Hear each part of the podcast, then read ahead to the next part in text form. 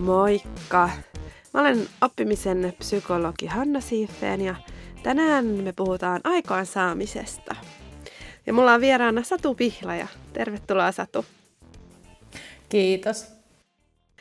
Sä oot Satu psykologi, valmentaja ja tietokirjailija. Ja sulta on ilmestynyt muun muassa kirjat Aikaansaamisen taika ja Valinnan paikka. Eli tämä itsensä johtamisen aikaansaamisen teema on sun ydinosaamista. Ihan tosi kiva päästä juttelemaan sun kanssa. Ää, moni on saattanut pohtia joskus, että olisi ihan tosi kiva oppia uutta, kehittyä. Ehkä saattaa olla jotain ihan tarkkoja oppimistavoitteitakin, että olisi kiva lukea vaikka joku kirja tai käydä joku kurssi. Mutta sitten kumminkin oppiminen kilpistyy siihen kysymykseen, että miten näitä oppimistekoja oikein saisi aikaan siellä kiireisen arjen keskellä. Että miten itseään voisi johtaa niin, että oppimista tapahtuu. Ja tämän teeman parissa me nyt siis tänään ollaan. Aikansaaminen, uteliaisuus ja oppiminen kietoutuu monella tavalla yhteen. Ja ihan ekana mä haluaisin kysyä sulta Satu, että miten uteliaisuus näkyy sun arjessa? Joo, mähän on siis tota, mähän on todella utelias ihminen. Tai siis sillä tavalla utelias, että mua kiinnostaa todella monet asiat ja monenlaiset asiat. Ja haluan, se näkyy mun elämässä sillä tavalla, että mä haluan myös tehdä vaihtelevia työtehtäviä ja haluan tehdä vapaa-ajalla monenlaisia asioita. Eli, eli tota, ei ole, ei ole, mä oon yrittäjänä toiminut nyt 2016 lähtien, niin tota, teen, teen asiakastyötä, kirjoitan, teen yrityksille valmennuksia, teen yksilöcoachingia, työnohjausta, vähän niin kuin erilaisia juttuja. Toki aika paljonhan ne pyörii tässä itsensä johtamisen teeman ympärillä nämä kaikki, että, että tota, tavallaan se teema on, teema on aika lailla sit sama. Ja on toki kaikkea tämmöistä opintoja ja väitöskirjaa ja semmoista aina meneillään yleensä, että sillä, sillä tavalla näkyy. Ja myös sitten kyllä mua vapaa-ajalla kiinnostaa, niin kuin monet seuraan monia juttuja, vaikka mm. elokuvia tai, tai kulttuuria moni, monilla tavo, tavoin ja haluan harrastaa vaikka musiikkia ja sellaista, että, että tavallaan niin kuin vähän niin kuin monenlaista on meneillään. Kuulostaa siltä, että sä saat aika paljon aikaan. ja tämä itse asiassa tämä aikaansaamisen teema on tosi kiinnostava just tästä näkökulmasta myös, että helposti tulee sellainen fiilis, että kaikki muut saa hirveästi enemmän aikaa kuin itse. Ja ainakin itse tunnen sen piston sydämessä välillä, että pitäisi kehittyä ja edetä uralla ja tähän montaa asiaa vähän enemmän. Tunnistatko sä tätä pohdintaa liittyen tähän aikaansaamisen teemaan? Mm, ehdottomasti, ja mulla on itselläkin sellainen olo, että eihän mä nyt saa mitään vielä aikaan, että monet muuthan saa paljon enemmän, ja mäkin voisin saada paljon enemmän aikaa. Mutta mun mielestä ei ole niinku määrälaji, että on enemmän sellainen, tota, että ää, mun mielestä sitä aikaansaamista ja itsensä johtamista ensisijaisesti kannattaisi käyttää siihen, että osataan niinku valkata hyvin ne jutut, mihin me halutaan fokusoida, koska tämä niin kuin varmasti pian selviää kaikille, että tämä salaisuus ei lopulta ole sen kummempi kuin, että pitää niin kuin, ö, osata valita sopiva, itselle sopiva määrä niitä juttuja, mihin me sitten fokusoidaan. Toi onkin tosi hyvä pointti, että, että tämä on enemmän laatu kuin määrä kysymys. Öö, ja jotenkin jos vähän sitoo tuohon uteliaisuuden teemaankin, niin, niin se vähän on, että, että semmoinen jatkuva tavalla uteliaisuuden kohteen vaihtaminen ja, ja rönsyily sinne tänne ei välttämättä niin oppimisen ja kehittymisen asiantuntijuuden kannalta ole, ole se fiksuin, vaan, vaan myös se keskittyminen ja sinnikkyys jossain tietyssä asiassa pidemmän aikaa, niin, niin voi olla voi olla tota fiksumpaa. Ja silleen niin kuin pitää antaa arvoa niille ihmisille, jotka on pysytellyt vaikka samassa duunissa vaikka kymmenen vuotta. Ja niistä saattaa tuntua siltä, että en mä saa mitään jotenkin aikaa hirveästi, että pitäisi olla monenlaista uutta ja mm, hienoa. Mutta he on varmasti... Todellisuudessa ne voi... Niin he on varmaan päässyt niin. tosi syvälle siinä. sepä, just näin. Joo. No miksi tämä aikaansaamisen teema on sun mielestä tärkeä? Miksi sä oot esimerkiksi päätynyt kirjoittamaan siitä kirjan? Kuten moni muukin kirjailija, niin päätyy kirjoittamaan sellaisen kirjan, jota olisi itse tarvinnut. Eli en ole alun perin ollut tässä kovin hyvä, vaan pikemminkin just sellainen, että mulla ei ollut vaikka lapsena yhtään tavoitteellista harrastusta tai mä en, niin kuin, en systemaattisesti tehnyt yhtään mitään. Ja, ja tota, pikemminkin semmoinen taivaanrannan maalari ja, ja tota, haahuilija. Eli, eli mä ajattelen, että se on se semmoinen niin väline, tämä koko itsensä johtamisen taidot, niin on ollut semmoinen väline, että mä voin niin kuin saavuttaa niitä asioita, mitä mä itse haluan. Ja tämä on niin kuin, tuli mua vastaan ehkä ekan kerran todellisuudessa silloin, kun mä hain opiskelemaan psykologiaa ja tajusin, että jos ei mulla ole selkeä tavoite ja selkeä suunnitelma ja fokusointi tähän asiaan, niin mä en tule ikinä pääsemään yliopistoon lukemaan psykologiaa. Että se ei vaan tapahdu silleen puolivahingossa. Ja sitten, sitten siinä on toki, tota, tästä on nyt jo aika kauan, niin, tota, niin sitten tota, on voinut, voinut tota, harjoitella tätä kykyä sen jälkeenkin opinnoissa ja työpaikoissa ja, ja monenlaisissa muissa jutuissa, mutta tota, niin ajattelen, ajattelen sillä tavalla, että osa meistä varmaan on luonnostaan hyviä sellaisessa organisoinnissa ja tavoitteellisessa toiminnassa ja osa meistä taas oppii niitä taitoja vaikka lapsena. Ja just vaikka liikuntaharrastukset, tavoitteelliset liikuntaharrastukset on musta hyvä esimerkki, missä niitä oppii. Urheilijathan on usein tota, hyviä, hyviä tota, tämmöisessä mutta sitten on me, jotka ei opita niitä itsestään ja ne pitää sitten vaan nollasta opetella. Mm, joo, mä jotenkin tunnistan ton hyvin myös itsestäni. Sun kirjassa on hyvä kuvaus tuosta just ja heti resonoi hirveän vahvasti. Ähm, no, miten sitä suunnitelmallisuutta sitten siihen arkeen voisi lähteä lisäämään? Mitkä on ne ensimmäiset askeleet? No eka on just se, että fokusoidaan valitaan se, mihin fokusoidaan. Tai ne asiat. Ei, siis siihen mä en missään tapauksessa usko, että niitä pitäisi olla vain yksi.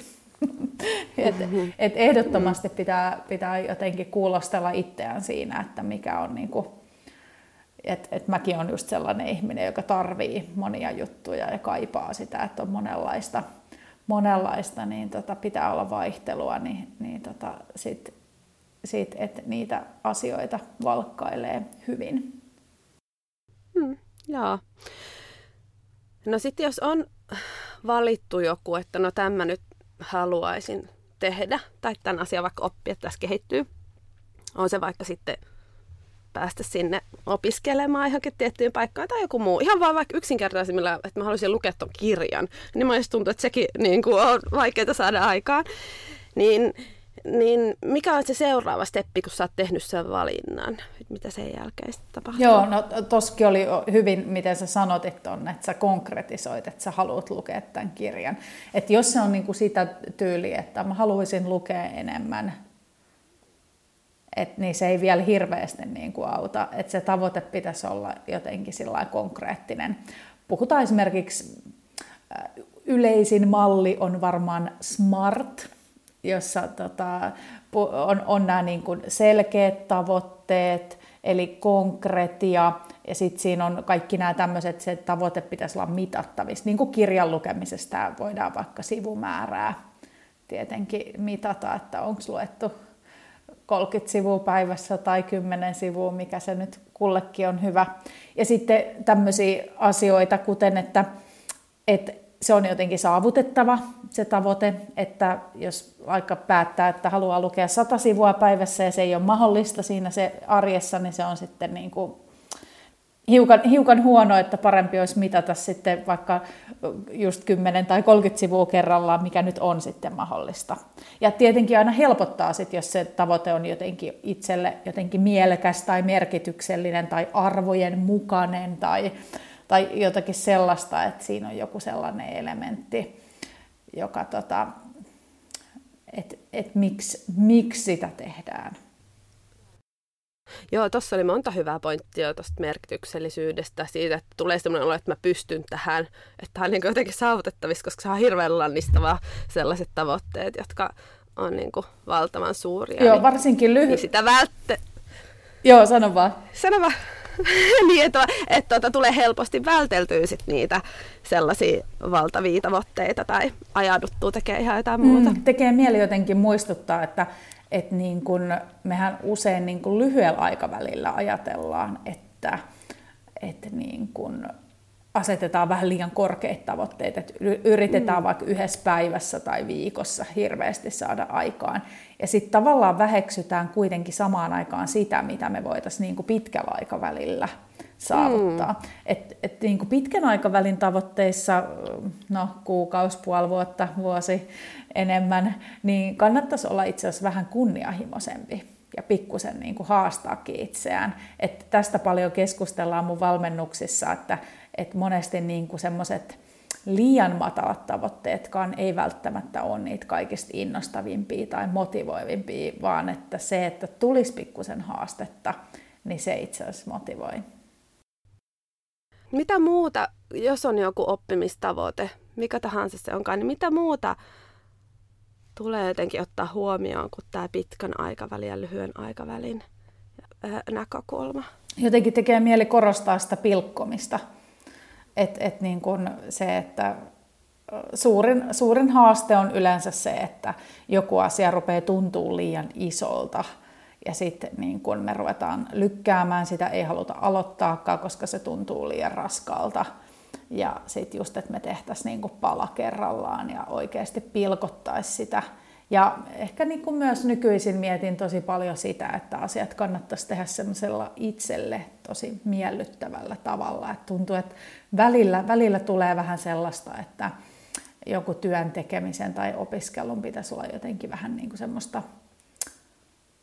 en mä tiedä, kurjaa tai, tai jotenkin semmoista työlästä, että työn pitää tuntua työltä tai jotenkin, että sehän ei ole niin kuin se semmoinen niin kuin hampaat irvessä puristaminen ei ole niin kuin monessakaan työssä paras olotila. Ehkä nyt jossain, jos pitää vaikka muuttaa ja kantaa tavaroita, niin siinä voi olla, mutta, mutta tavallaan monessa tieto- ja asiantuntijatyössä niin se, että se olotila olisi jollain tavalla miellyttävä ja, ja just, just toi, että ehkä olisi niin kuin sopivasti haastetta siinä tekemisessä. Ei liikaa, mutta ei myöskään liian vähän, niin sitten sit päästään siihen flow-tilaan ja voidaan vaan nauttia matkasta. No pysytellään vielä näiden tavoitteiden parissa. Sä kirjoitat kirjassa muun muassa tämmöistä välttämis- ja lähestymistavoitteista, niin kerro näistä vähän lisää, koska mä luulen, että ne voi olla monelle niin kuin uuskin näkökulma tähän Joo. tavoiteasiaan. Joo, tämä on tota, sinänsä kiinnostava juttu, kun me... Mm, No ensin pitää varmaan selittää, mitä se tarkoittaa. Eli, eli tota, ää, lähestymistavoite kohti tavoitteista puhutaan myös, niin se on niinku sellainen, että se tavo- tavoite kertoo se, että mitä me toivotaan, mitä me tavoitellaan. Ää, vaikkapa tota, sitä jotakin, jotakin tota, mi, mi, mitä halutaan oppia tai mitä halutaan saavuttaa, mitä projektia halutaan milläkin tavalla edistää. Ja sitten se välttämistavoite on jotain, niin kuin, mitä me ei haluta, mistä me haluttaisiin päästä eroon. Ja ne, niissä, on, niin kuin, niissä välttämistavoitteissa on ehkä vähän, vähän tota haasteita sen takia, että, että tota, No en tiedä, moni on ehkä kokeillut jotain tällaista, että tota, en syö suklaata vaikka tai, tai, tai näin, niin tota, meidän mielihän sitten hakeutuu niin kuin sitä kohti, mitä me ajatellaan. Ja ihminen ei ole kauhean hyvä niin kuin kieltojen kanssa ylipäätään, että mehän niin kuin ruvetaan helposti vastustaa semmoisia omia kieltoja, vaikka ne olisi ihan itse, itse keksittyjä ja itselle hyödyllisiä. Että et tavallaan niin kuin, siinä on niin kuin, siinä, niissä välttämistavoitteissa on tavallaan monia ongelmia. Myös ne on tutkinut esimerkiksi sitä, että jos ihminen yrittää säästää rahaa, että se rahan säästäminen niin kuin aiheuttaa ahdistusta. Et sen sijaan kannattaisi aina miettiä, että miten haluaisi toimia. Et jos vaikka halutaan, ja halutaan irti vaikka kiireestä, niin mitä sitten halutaan niin kuin sen tilalle? Tai että ei, ei stressiä, no mitä se sitten, niin kuin, mitä sitten on, jos ei ole stressiä? Tai vaikka tota, jos kotona on sotkusta, niin, niin mitä sitten sen sijaan olisi, että onko siellä nyt sit vähemmän tavaraa tai näin. Ja sitten just nämä syömiseen liittyen, että no onko se sitten vaikka terveellistä syömistä, että mitä sitten syödään sen suklaan sijaan, jotain smoothieita vai Joo, ja toi on itse asiassa tosi tärkeä näkökulma, koska monet oppimistarpeet herää siitä niin tarpeesta muutokselle, e, että mä haluan jonkun muuttuman, mä haluan irti jostain vanhasta toimintavasta, että en huuda enää lapselleni, niin se ei vielä hirveästi niin kuin, auta mua. Se on vasta se ensimmäinen askel, että mä tajuan, että mitä ja pois, se kielto hei, ei ole. Automa toimisi. Niin. niin, se, eikö se automa toimisi siinä tilanteessa, mitä mä sitten teen. Että, että toi on niin kuin tärkeä siinä vaiheessa myös, kun miettii sitä oppimistavoitetta just, että, että miten se muotoilee. Joo. Ää, No miten sitten tämmöistä niin kuin sitoutumista voi sun kokemuksen mukaan lisätä? Että kun ollaan, meillä on, on syntynyt se halu johonkin ää, oppimistavoitteeseen sitoutua, niin miten me pysytellään sen parissa? Joo, tämähän nyt on se oikea itsensä johtamisen kysymys, että, että monesti niin kun mietitään sitä, että okei, ne tavoitteet kannattaa asettaa kunnolla ja ihan niin kuin sillä vaikka päivämäärän tarkkuudella ja pilkkoa ja, ja muuta, mutta et mitä sitten, kun tulee se arki ja mitä sitten, kun aina ei huvita ja mitä sitten, kun motivaatio meinaa pettää. Et se on, niin kun, se, on niin kuin se, mistä se itsensä johtaminen oikeasti tulee. Ja sehän ei ole mikään yksi asia. Et mä usein teen sellaisia harjoituksia, että otetaan vaikka asteikolla nollasta kymppiin, että mikä on sun sitoutuminen tällä hetkellä. Ja jos siinä on paljon korjattavaa, niin sitten ruvetaan miettimään, että mikä lisäisi sitä sitoutumista. Ja ne voi olla niin kuin monenlaisia juttuja, että, että monesti vaan se, että, että jos joku asia on sellainen, että se pitää tehdä joskus illalla väsyneenä, vaikka, vaikka toi oppiminen, että jos sä yrität opiskella sillä tavalla, että sit kun sä oot kaikki työt tehnyt ja kaikki kotityöt on hoidettu ja, ja sä oot käynyt lenkillä ja koira on, koira on viety ulos ja, ja sitä ja tätä ja tota, ja sit sul tulee se, niin kuin milloin sä opiskelet, niin ei ole ihan hirveän todennäköistä, että enää jaksaa siinä kohtaa päivää parhaiten keskittyä. No joo, on sellaisiakin ihmisiä, jotka sitten vielä innokkaana, innokkaana, että jotenkin, että miten sen tekisi jotenkin itselle mielekkääksi ja mukavaksi. Ja se voi olla niin kuin, jos on niin kuin palaa pohtimaan, että miksi tämä on mulle tärkeää, niin se voi olla sitä, että mietitään sitä, että miksi korostetaan tai jotenkin alleviivataan itselle sitä syytä, että minkä takia mä tätä teen, miksi tämä on mulle merkityksellistä, mitä mä tästä saan. Et harvoin meitä innostaa semmoiset jutut, joita tehdään nyt vaan sen takia, että on pakko. pakko mutta tota, mm, niin, että on se sitä arvojen ja mielekkyyden parantamista tai sen korostamista ehkä. Mutta myös sitten niin kun mä koen, että tosi tärkeä, tärkeä juttu on myös se, että, että, tota, että päästäisiin irti sellaisesta niin kuin pakonomaisesta suhtautumisesta niihin omiin tavoitteisiin. Että usein meillä ihmisillä on taipumus olla vähän semmoisia nolla tai sata, että joko suunnitelma etenee täydellisesti tai sitten sit, sit luovutaan koko hommasta. Että et tavallaan meidän pitäisi pystyä niin kuin muokkaamaan. Et tässähän ne huippurheilijat on just hyviä, että jos niillä on huonompi päivä, niin ne ei treenaa täysillä koska ne tietää, että nyt ei kannata. Ja sitten taas seuraavana päivänä, kun saa paremmat yöunet, niin sitten taas mennään täysillä. Että... Mutta että kyllä mä niin mietin monesti, että, että sellaiset suunnitelmat, mitä ihmiset tekee vaikka jonkun, mikä, mikäli onkaan oppimistavoite vai työtavoite tai liikuntatavoite, niin ne on ihan epärealistisia, että, että pitäisi olla joku zen-munkki, että pystyisi toimimaan tuolla tavalla. Että kyllä sen pitää olla mukavaa sen tekemisen myös. Joo, ja mulle tulee mieleen kaksi asiaa. Se, että, että me helposti myös unohdetaan ne asiat, missä me ollaan edistytty tai ollaan saatu aikaan. Että me ei huomata niitä ja jotenkin valtaa ennemmin meidän mieleen ja fokuksen sen, mitä me ei olla saatu aikaan tai mitä, mitä on jäänyt tekemättä. Et se on ehkä yksi näkökulma, että miten jotenkin saada sitä niin kuin, ää, edistymisen tunnetta. Mm. Ja sitten toisaalta vielä niin tuohon, ainakin itse mä tarvin vahvat rutiinit, että et, ja että ne on realistiset, että mitkä rutiinit jotenkin ohjaa mua tekemään niitä oikeita asioita niinäkin hetkinä, kun ei niin kuin huita tai kiinnosta. Joo, tämä on tota, yksi, yksi oikotie onneen on just nämä rutiinit. että tota, kaikki, mihin pystyy kehittämään rutiineja, niin se helpottaa ihan hirveästi. Että jos se on vaikka, että, että se opiskelu on vaikka tota, löytää jonkun sellaisen aamuhetken vaikka, jolloin, jolloin tota, opiskelu tapahtuu tai lähtee vaikka lenkille ja kuuntelee siinä jotain äänikirjaa tai jotain tämmöisiä toistuvia, niin nämä on tosi, tosi hyviä. Mutta kannattaa olla siinä tota, sillä realisti, että rutiinihan ei välttämättä muodostu kovin nopeasti. Tai jos on joku sellainen, tota, mä aina käytän lenkkeilyä esimerkkinä, kun mä en osannut ennen lenkkeillä ollenkaan. Tai että aluksi se oli sellaista vuosien ajan, että piti olla joko lenkkikaveri tai sitten joku ohjattu lenkki. Muuten ei vaan tapahdu. Niin tota, kyllä nyt sitten niin kuin jossain 15 vuodessa ollaan päästy siihen, että nyt nykyisin mä pääsen ihan itse lenkille.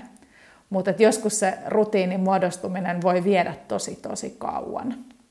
Niin tota, ei pelkästään rutiinien varaa ei tätä voi laskea. Mm, laskea, että toi mm. edistyksen tunne on just siinä ytimessä, että me usein niin kuin vietetään meidän päivät miettien, mitä kaikkia meillä on vielä tekemättä, mitä ei olla vielä saatu aikaan. Ja siitä voi tulla sellainen lannistunutkin tunne, että eihän mikään etene. Että se, että pystyttäisiin fokusoimaan. Tämä on tosi niin kuin sieltä ratkaisukeskeisestä traditiosta tulee tämä, että ihan pienetkin edistysaskeleet ja mihin mä just nyt voin olla tyytyväinen. Ja, äh, esimerkiksi semmoinen on hyvä, mitä kannattaa kaikkien kokeilla, tämmöinen tyytyväisyyspäiväkirja, että kirjoittaa vaikka kolme viikkoa joka ilta asioita ylös, joihin voi olla tyytyväinen. Ja sittenhän se, tätähän ei siis tehdä sen takia, että huomattaisiin ne vaikka kolme asiaa, joihin voi olla tyytyväinen, vaan että meidän mieli tavallaan ohjelmoituu siinä, että me ruvetaan niin kuin jo päivän aikana huomaamaan monenlaisia asioita, mihin voi olla tyytyväinen. Ja sehän tuo meille sen hyvän ja semmoisen rauhallisen ja energisen olotilan, missä me myös jaksetaan aina jatkaa niitä tehtäviä, jaksetaan tarttua tarttuu niihin asioihin. Me tavallaan tarvitaan se tunne, että homma edistyy ja mulla on niin kuin hyvä energinen fiilis. Mm, just näin. Ja toi itse tuohon, mistä aloitettiin, niin, niin liittyy myös tuohon, että me niin helposti unohdetaan ne asiat, mitä me ollaan saatu aikaa ja että kaikki muut tekee paljon enemmän ja, ja jotenkin kehittyy ja oppii ja etenee urallaan, niin se on niin kuin isossakin kuvassa. Se on toki yhden niin kuin oppimishaasteen tai tavoitteen kannalta tärkeää, mutta se on myös sellaisen minäkäsityksen kannalta aika tärkeää, että, että oppisi huomaamaan niitä asioita, millä helposti sokeutuu. Mm. Ja tästä tulee mieleen itse asiassa sellainen kysymys, että mikä merkitys sit, niin kuin muilla ihmisillä ja ehkä, niin kuin, ehkä nyt tavallaan muilla ihmisinä myös peileinä on, on tota, aikaansaamiselle – Joo. Mitä sulle tulee Joo. mieleen? Tämähän on kiinnostavaa, että sä kysyt tätä, koska meillä on usein semmoinen illuusio, että me jotenkin toimitaan niin kuin jotenkin tyhjiössä tai että minä vaan yksin itsekseni tässä saan aikaan. Ja, ja, tota, ja ehkä, ehkä tota, tässä kirjailijana tiedät, että et, et, mäkin mietin niin kuin silloin, kun mä kirjoitin mun ki, ekan kirjan, niin sitten mä kirjoitin niin kuin kiitospuhetta, niin sinne tuli aivan hirveä määrä ihmisiä ja olisi voinut mainita vielä, vielä kymmeniä kymmeniä enemmän. Että tavallaan se on illuusio, että me jotenkin itekseen ja yksinään jotenkin puurretaan tai, tai jotenkin, että sillä on ihan hirveän suuri merkitys, että ne meidän tekemiset tulee nähdyksi ja huomioiduksi jossain vuorovaikutuksessa. Että jos me ei tavallaan kerrottaisi kellekään, mitä, mitä me puuhastellaan, niin se olisi, tota, se olisi aivan eri asia. Aivan, aivan eri asia. Ja muutenkin kaikki tietää nämä aikaansaamisvinkit, että jos sopii jonkun toisen kanssa tai kertoo jollekin toiselle, niin se heti lisää sitä todennäköisyyttä, että asioita tapahtuu. Että on sillä ihan niin kuin hirveä merkitys ja myös, myös sillä kaikella ympäristöllä, että kyllähän me myös katsotaan, että mitä muut tekee ja muiden tekemiset myös inspiroi meitä koko aika. Ja, ja niin kuin tota, mm, niin, et, et toki toki niin kuin kuulee sitäkin puolta, että, että tota, ihmiset kokee niin kuin riittämättömyyttä, että just, että muut ihmiset siellä ja sosiaalinen media on varmaan lisännyt tätä, että meillä on niin kuin mahdollisuus kurkistaa tosi, tosi monien niin kuin elämään. Mutta mä ajattelen, että just tämä tavoitteellisuus on tavallaan niin kuin semmoinen täsmäase siihen, että me oikeasti valikoidaan ne asiat, minkä eteen me halutaan juuri nyt työskennellä ja muut asiat on sen aikaa niin kuin jossakin tauolla tai hyllyllä. Et, et jotenkin se, että kun sanotaan, että, että tavoitteellisuus lisää riittämättömyyden tunnetta, niin mun mielestä se vähentää riittämättömyyden tunnetta. Niin, sä sanoit sun kirjassakin aika hienosti, jotenkin näin vapaasti muistellen, että, että sen jälkeen kun sä oot oppinut näitä aikaansaamisen taitoja, niin sun elämästä on tullut rennompaa ja, ja jotenkin mielekkäämpää, jotain sellaista. Niin liittyykö tämä siihen? Joo, siis ehdottomasti. Äh, niin tavallaan niin kuin, mä use, usein kysyn nykyään, että ootko, onko ihminen Instagramissa, kun siellähän niin kuin, se on niin kuin klassinen paikka, jossa näkee hirveästi, hirveästi tota kuvia kaikesta. Siellä on äh, sporttaajia ja siellä on vaikka kauniita koteja ja upeita hiuksia tai kynsiä tai tai tota, harrastuksia ja koiria ja lapsia ja ties mitä kaikkea, matkustelua ja muuta. Että tavallaan jos me koko aika kuviteltaisiin, että meidän pitäisi olla tekemässä näitä kaikkia asioita yhtä aikaa, niin se olisi tosi niin kuin, tai se just lisää sitä riittämättömyyden tunnetta. Mutta sitten jos me valkataan, että okei, tällä hetkellä mä nyt tota, kuntoilen sillä tavalla, että mä käyn lenkillä ja se riittää ja, ja sitten tota, lisäksi, lisäksi mulla on koira ja harrastan, mm. harrastan laulamista, että se riittää. Että tavallaan niin kuin se poistuu se kuvitelma, että pitäisi koko aika olla tekemässä kaikkea muuta, kun mehän tehdään niitä asioita, mihin me ollaan niitä tavoitteita aseteltu ja, ja sitten ehkä jotain muutakin tapahtuu, mutta se ei tavallaan niin kuin ole mitenkään, siitä ei nyt ole sen kummemmin päätetty mitään. Niin, niin mitä sä ajattelet, mikä rooli tällaisella niin suunnitelmallisuudella ja sitten sellaisella rönsyilyllä, ad hoc tekemisellä, niin, niiden suhteella? Et kannattaa, kuinka paljon elämää kannattaa suunnitella? Joo, huomaan, että tota, mm, on ollut sellaisia vaiheita, että on ollut tosi tosi suunnitelmallista esimerkiksi silloin, kun on tehnyt noita tutkintokoulutuksia, niin silloin on ollut semmoinen, että sitä tekemistä on vaan niin kuin paljon ja haluaa pysyä myös siinä rytmissä, että etenee samalla rytmillä muiden kanssa.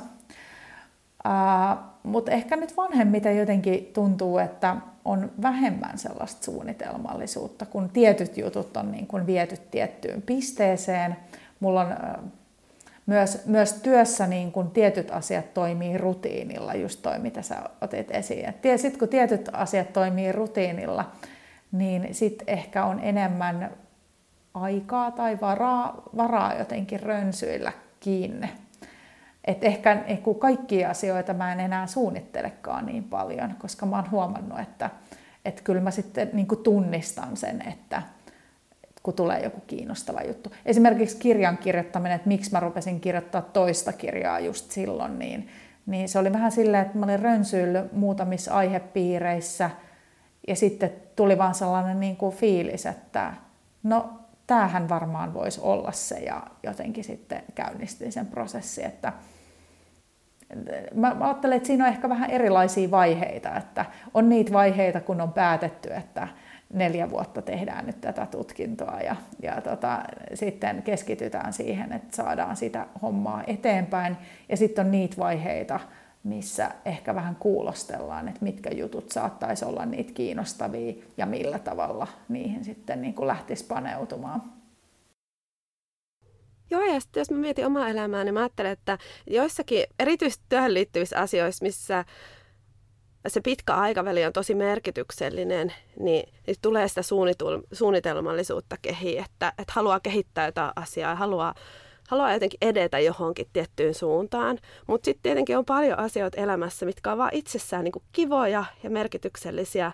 Nyt mä vaikka nyt on kevät, niin mä oon alkanut kasvimaata taas laittaa ei liity mitään tavoitteita. No ehkä tämä minitavoitteet, että no nyt pitää laittaa noin porkkana siemenet, että ne kasvaa ja, ja näin, mutta että, että se on sitten semmoista niin kuin, sellaista tekemistä, mikä lähtee siitä hetken ilosta tietyllä tavalla. Että et niiden asioiden suhde, sellainen hetkellinen ilo ja sitten taas pitkällinen Joo. ilo.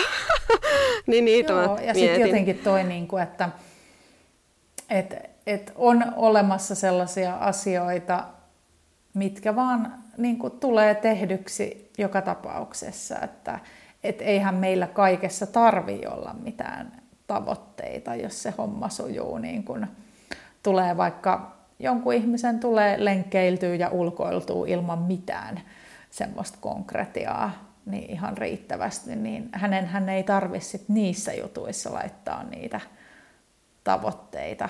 Mutta ehkä sitten on jotain, mitkä... Et mehän tarvitaan tätä aikaansaamisen taikaa ja tavoitteellisuutta niissä jutuissa, mitkä ei niin kuin suju sillä omalla painollaan tai itsekseen.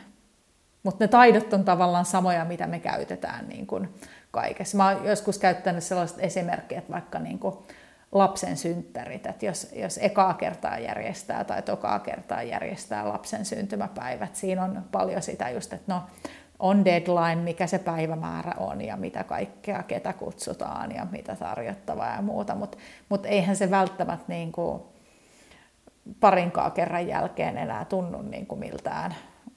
Sehän saattaa sujua aika rutiinilla, että se on about se sama, sama setti ja vähän jotain uutta kivaa ja ei edes tunnu, että tekisi mitään tavoitteellista sinänsä. Mutta sitten taas joku, joka järjestää vaikka isommat juhlat ekaa kertaa, niin se voi olla sellainen, että siinä pitää tosiaan pysähtyä miettimään, että mitäs kaikkea tässä nyt onkaan. Ja...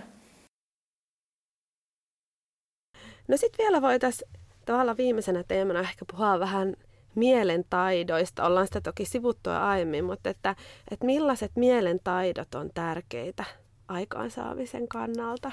Mä huomaan, että me ei olla puhuttu ehkä siitä kaikista tärkeimmästä, eli siitä tunne, tunneajatusten ja tunteiden johtamisesta nykyisin, nykyisin puhutaan. Et se on niin kuin tosi, tosi tota,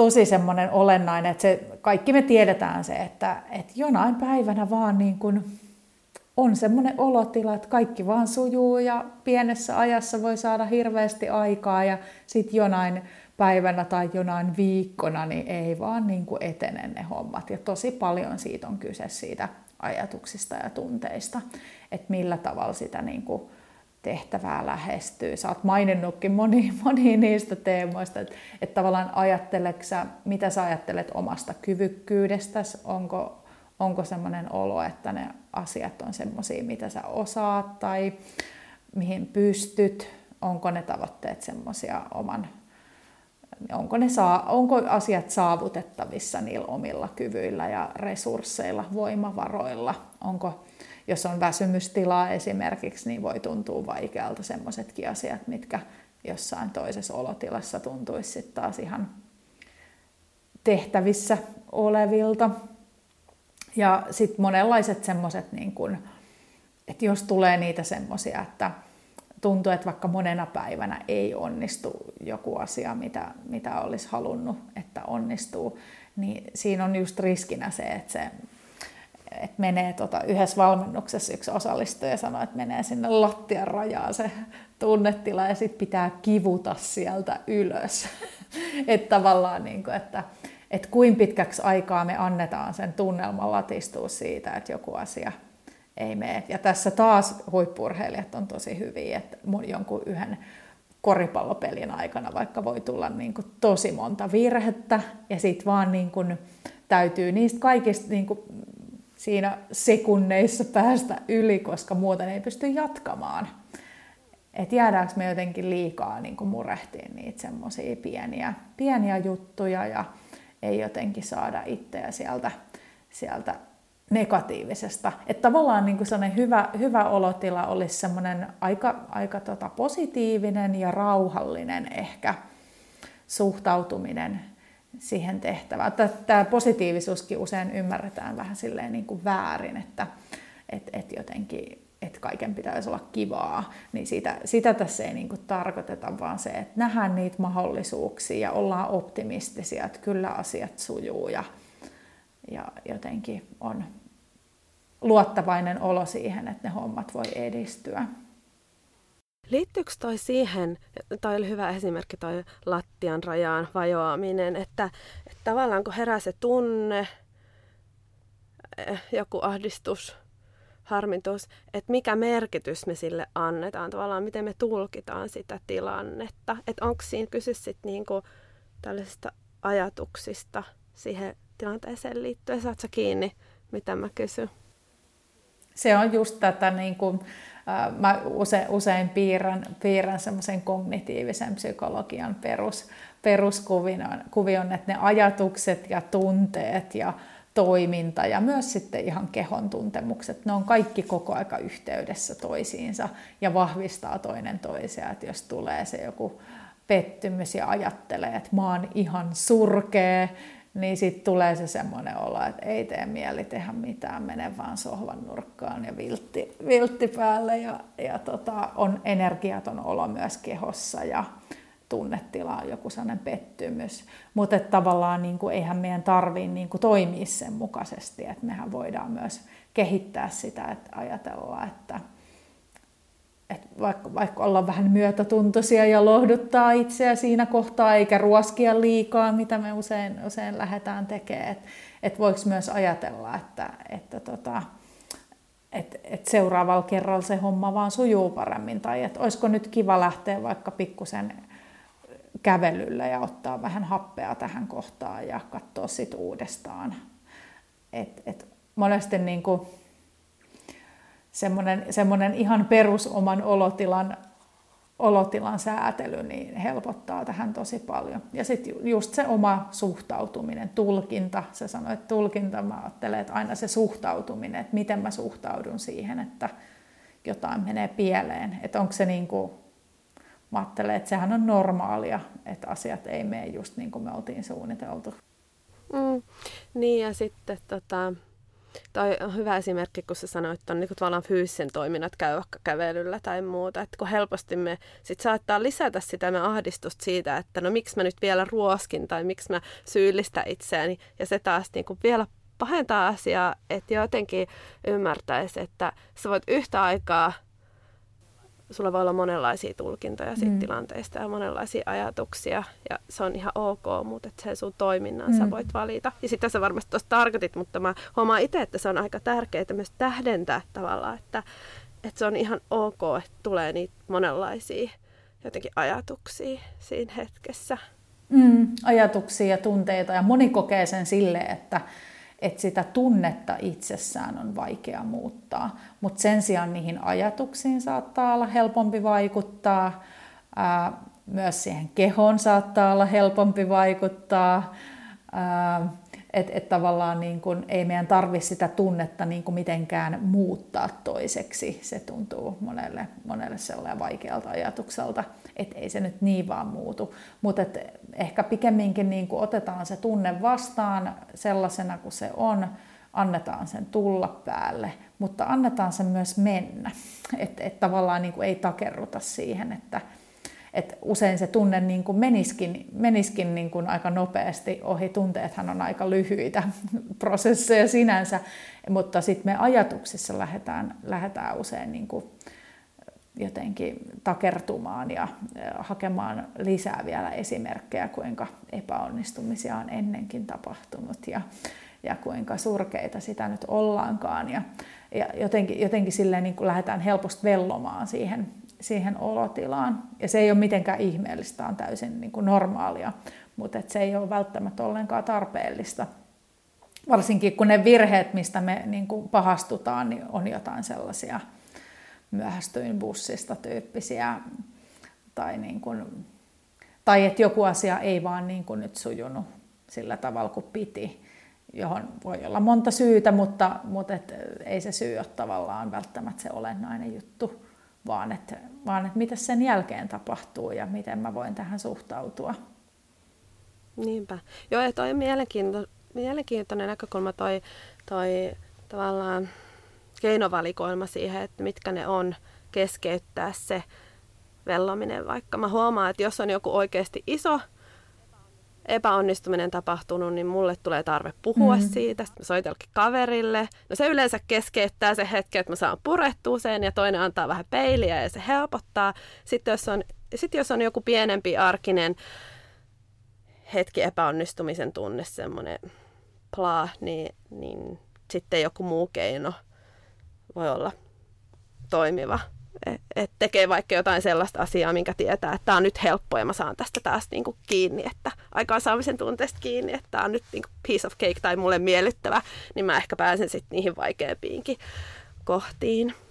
Joo, tosi hyvä. Tuo sosiaalinen tukihan on meille ihmisille tosi luontainen ja tätä me vaikka jossain työpaikoilla, jos, jos tota, näin pandemian jälkeen on ehkä palattu, niin käytetään ihan luontaisesti, että siellä vaan sparraillaan kahvihuoneessa, jos joku homma ei lähde oikein käyntiin, tai jos on tullut joku harmi, niin käydään vähän kertomassa jollekin työkaverille, ja, ja tota, näin, että tämä on, tämä on tavallaan semmoinen meille tosi luontainen ja just ystäville, kavereille, perheenjäsenille, mutta mut enemmänkin voitaisiin ehkä niinku et, tavallaan niin kuin, onhan meillä vaikka mitä keinoja. Et, et niin kuin joskus, jos on vaikka, moni vaikka siivotessa laittaa musiikkia, että on semmoinen kiva energinen fiilis, että jos täytyy tehdä jotain hankalaa, niin, niin onko joku tietynlainen musiikki, joka saisi parempaa vireeseen. Tai itse esimerkiksi, mulla on keskittymisen suhteen joskus vähän haasteita, niin, niin tota, mä laitan YouTubesta tämmöistä vesisateen ääntä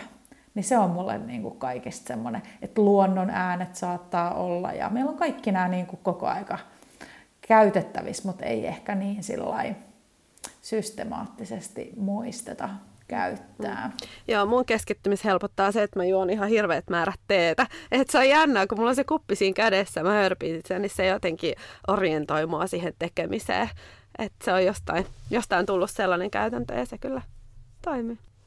Onko vielä jotain teemaa, näkökulmaa, jota me ei olla käsitelty, jonka sä haluaisit ehkä tuoda vielä esiin? Joo, siis tota, tämä on niinku, Tämä on musta jotenkin loputtoman, loputtoman tota, runsas, runsas tämä itsensä johtamisen. No ehkä, ehkä sitä lykkäämisestä me ei mm. puhuttu vielä hirveästi. Mikä on sellainen, mikä tota, jos mä kysyn valmennuksessa, että kuin moni on niin kuin viimeisen viikon aikana lykännyt jotain tehtävää, niin se on niin kuin 100 prosenttia käsistä on ylhäällä. Ja käsi myös. Joo, samoin. että et tavallaan niin kuin mikä se homma on. Ja mä oon jotenkin niin kuin, koitan viljellä sellaista suhtautumista, että joo, jos 100 prosenttia ihmisistä on viikon aikana lykännyt jotain tehtävää, niin se on täysin normaalia. Eli se lykkääminen ja prokrastinaatio ja se, että me valikoidaan tietyt tehtävät eikä jotain sellaisia, mitä myös pitäisi edistää, niin se on ihan niin kuin täysin normaalia.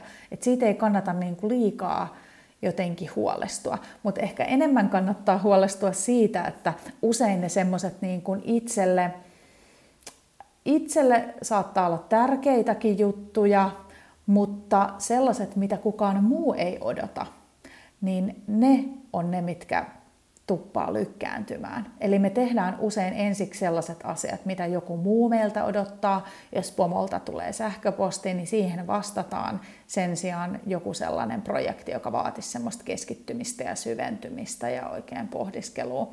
niin ne sitten on ne, mitä, mitä me lykätään. Ja nämä on riskejä, esimerkiksi valmennan kirjailijoita, niin nämä on riskejä, että kun kirjoitetaan sitä ensimmäistä omaa kirjaa, jota kukaan ei vielä odota, niin se on tosi, tosi tota, moni kokee sen tosi haastavaksi, että saisi edistettyä niitä. Ja kuitenkin siinä on semmoinen olo, että se on itselle tosi tärkeä.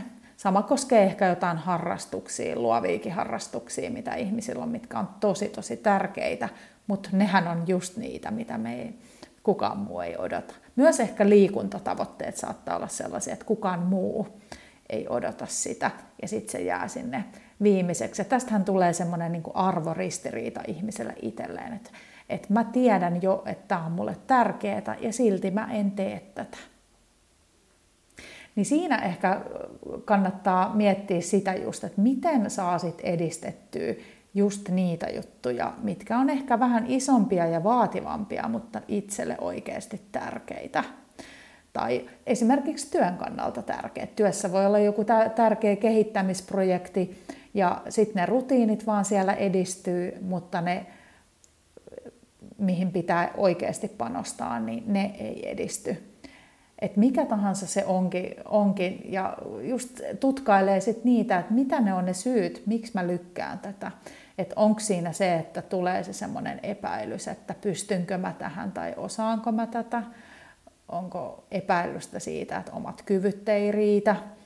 Tai, tai onko paisutellut ehkä sen tehtävän mielessään tai sen asian, asian jotenkin semmoiseksi liian suureksi, että, että jotenkin tulee, tulee semmoinen olo, että, että tota, eihän tätä niin kuin, ole mahdollista. Vaikka ainahan me sitten palataan siihen, että, että ai niin, että pitää pilkkoa tätä pienemmiksi palasiksi ja kirjakin kirjoitetaan sana ja kirjain kerrallaan lopulta, että, että palotellaan niitä. Mutta nämähän on ne usein, mitkä meitä sit oikeasti haastaa. Ei ne, ei ne, mitä joku muu meiltä odottaa. Joo, tosi hyvä pointti. Ja tuosta tuli mieleen, mitä aiemmin puhuttiin siitä, että sen niin kuin epämiellyttävyyden merkityksen tunnistaminen arjessakin on aika tärkeää, että hyväksyy sen, että se, että asiat on vaikeita tai joutuu niihin käyttää energiaa, vaikka ne olisi ihan mielekkäitäkin, niin se herättää vähän vastustusta. Ainakin mä oon sellainen laiskan pulskee tekijä, että, että vaikka joku tehtävä olisi kiinnostavaa, mutta kun ei oikein huittaisi tähän vaivaa. Niin silloin pitää niinku itseään vähän mm. boostata, että hei, aloita, niin sitten se, se imu sieltä löytyy.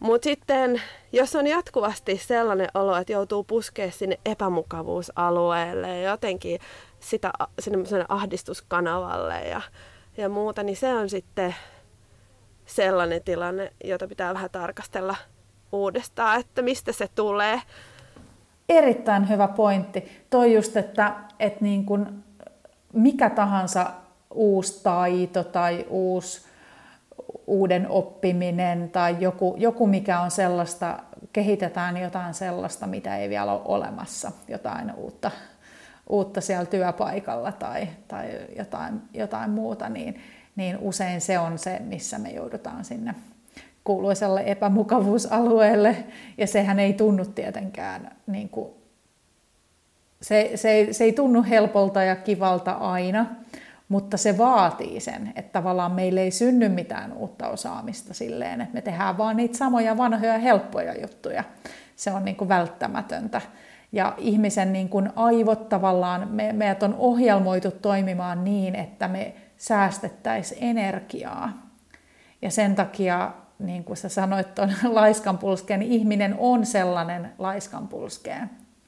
Niin kun, jos, ei, jos ei mitään siellä mielessä tapahdu, niin sitä se on, sit on, että mennään sillä niin kuin perus, perusmeiningillä ja helpomman kautta. Ja sehän ei ole aina meille niin kuin hyväksi ollenkaan. Et, et sehän ei, niin kuin, mehän ei päästä esimerkiksi flow-tilaan semmoisissa hommissa, mitkä on meille liian helppoja vaan että me tarvitaan tavallaan sitä pientä haastetta, että se homma pysyy mielenkiintoisena. Tämän tietää työntekijät, jotka on joutunut bore outtiin vaikka työssään, että on liian helppoa se työ, niin sehän ei kiinnosta sitten ja ei huvita mennä sinne. Niin niin siinä mielessä tämä tasapainoilu tässä on, on tosi olennaista. Ja just, just se, että mun mielestä kannattaisi vähintään olla yksi tai kaksi sellaista juttua, missä on pikkusen haastetta. Se, että jos kaikessa on yhtä aikaa sellainen, että tuntuu, että pitää joka, joka elämän alueella ja joka, joka harrastuksessa ja joka työtehtävässä koko aika niin kuin ponnistella ja ir, vähän irvistellä, että saa niitä hommia eteenpäin, niin se on, se on varmaan huono tilanne aina. Että sit esimerkiksi sellaiset, jotka niin kuin vaihtaa työtehtävää tai täysin vaihtaa työpaikkaa, niin ne on usein ekan vuoden aika kovilla, koska siellä on niin monta uutta juttua. Mutta sitten jossain vaiheessa se homma helpottaa. Varmaan jokaisen arjessa olisi tärkeää löytää, on tarpeeksi hallinnan tunnetta elämästä ja sitten sopivasti sitä itselleen mielekästä haastetta, niin se olisi optimaali tilanne, minkä eteen sitten asettaa niitä tavoitteita ja lähtee pohtimaan nyt oikeastaan koko tätä teemaa, mitä me ollaan tässä keskusteltu, että mikä se on kellekin se itselle merkityksellinen osa-alue nyt, mihin mä pystyn ja mikä tuntuu mielekkäälle. Niinpä. Ja sitten jotenkin se, myös se arjen kokonaisuus, että et, et niin kuin, ei, ei niin kuin, ihminen on, hänellä on vain se yksi, yksi pää olemassa. Ja monesti niin kuin just, jos on paljon haasteita ja on kiirettä ja opittavaa, niin helposti siinä käy niin, että, että sit niin kuin ruvetaan jättää sieltä arjesta jotain semmoisia asioita niin kuin pois, että ei ehitä tavata kavereita tai ystäviä tai, tai omat harrastukset jää. Ja tämä on mun mielestä aina virhe. Että aika paljon semmoista haastetta ja, ja kiristelyä ja epämukavuuttakin kestää, että jos siellä arjessa on niitä mukavia asioita niin kuin vastapainona. Et, et niin kuin, tavallaan se moni, moni tekee sen virheen, että jotenkin jättää semmoisia kivoja asioita pois. Ehkä, ehkä, ehkäpä ymmärtämättä, että ne on vähän semmoisia niin palkintoja tai, tai semmoista niin kuin, myös niin kuin palauttavaa tekemistä siitä semmoisesta ponnistelusta. Että vähemmän, vähemmän ei aina ole hyvä. Niin, niin kyllä, että ne mahdollistaa sitten sen fiksun ää, oppimisen. Hei, kiitos Satu Täällä on ihan tosi kiinnostava ja innostava keskustelu. Ää, minkälainen olo sulla on nyt tämän yhteisen hetken jälkeen? No vähän, vähän just sellainen, että, että, tota, että vitsi mistä kaikesta puhuttiinkaan. Mm. ja jotenkin, jotenkin toi, niin kuin, musta tuntuu, että sulki on tosi hyviä tommosia, miten sä kuvaat, kuvaat sanoja, millä sä kuvaat asioita, niin mä oon ihan fiiliksissä tästä. Hyvä. Hei, jatketaan me keskustelua toisessa hetkessä. Kiitos sulle tästä. Kiitos.